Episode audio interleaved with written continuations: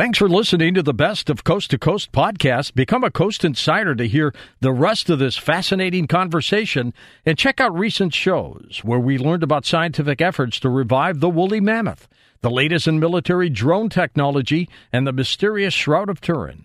And you can listen to those programs and many more amazing Coast shows by heading over to coasttocoastam.com and signing up for Coast Insider.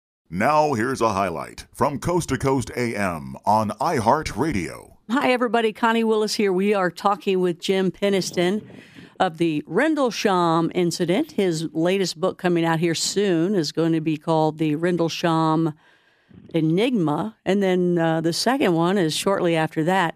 Um, Jim, I got to ask you if we can go back to that regression.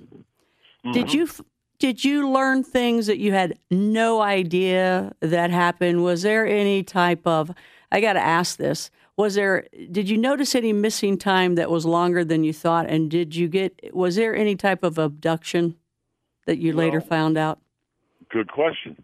Uh, Thank you. What happened was is uh, after I got in from the uh, field uh, from the you know investigation uh, in CSC, um, I uh, noticed my watch was 45 minutes off the time uh, of the of the regular clocks, and uh, so that has always bothered me.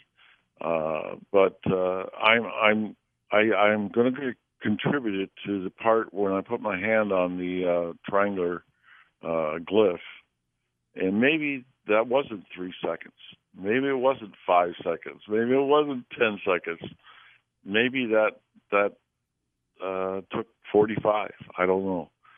Uh, Did she find out anything when she regressed you about that? Uh, no, not no, not from the uh, that I recall from the uh, transcript. Um, you know what? Uh, I don't know if uh, no, from the transcript, it was unmanned. The craft. Uh, oh, it okay. wasn't. Uh, yeah, it was intelligent control, but uh, you know, I, I, I, the reason I'm calling it intelligent control is because when it took off, why would it make a right turn? You know. Right. Right. yeah. Uh, I mean, those are things that you know from observations and that, but uh, and no, no. And the what answer to that is no. I don't think so. Okay. Okay. Well, what about? Um, I mean, you know, you just now said it was unmanned.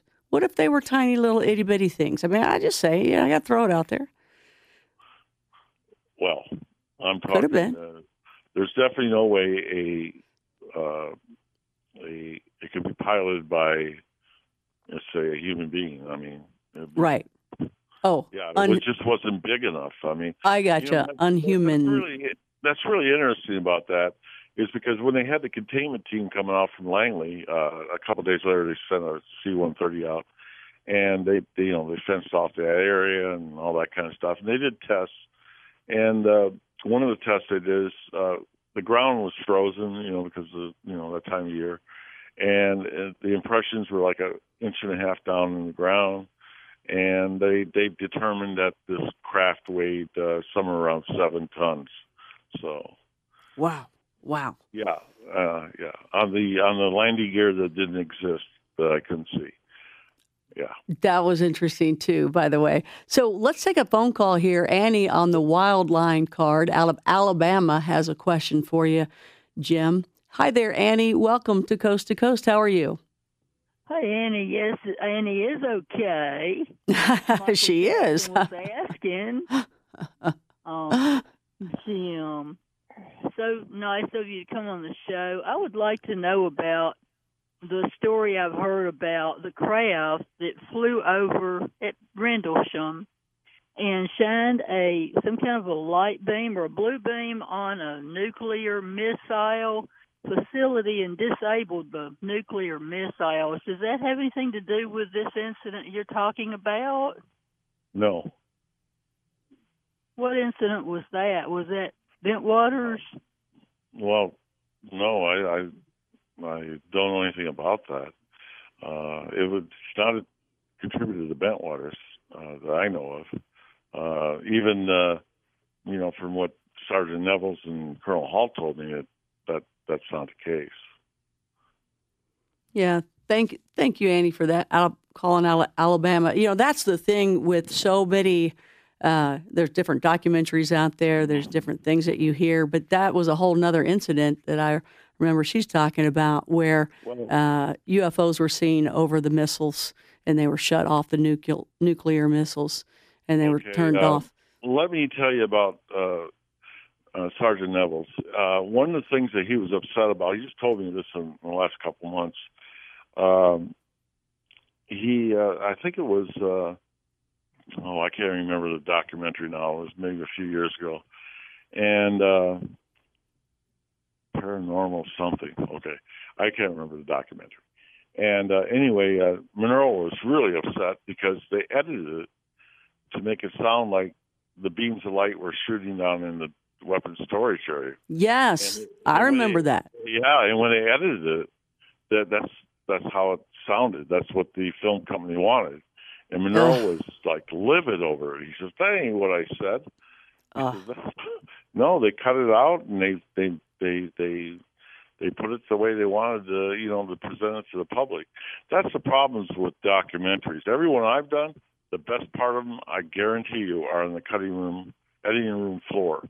Okay. Yes, Yes, Uh, it kills they all me. Have their own agenda. They're out to make money. I mean, that's yes. fine, you know. But uh, if you're looking for 100% truth, you're not going to find it. And you the know, thing is, they don't need to fake it. They don't need to change it. It's already crazy enough. Mm-hmm. They don't need to do that. They don't Exactly. need to do that. It's oh, it just drives me crazy because not only do they do, you know, not only do they do it continuously, but they change. Uh, these people that really do want to learn about it, they get the wrong information just because somebody wants to, I don't know, make it different than it is in some way where they think it's better, but it's not. It's not better. It's already incredible as it is. You know, the the Rendlesham Forest incident is not about me. It's not about any other witness out there. What it's about, it's about the uh, binary code.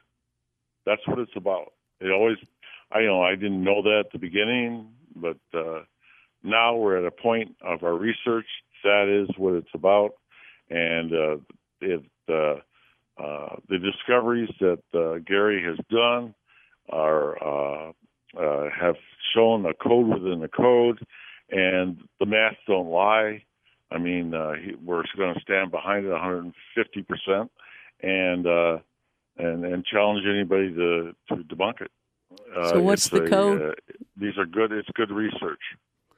What's can you tell us the code and the code within the code? Oh my!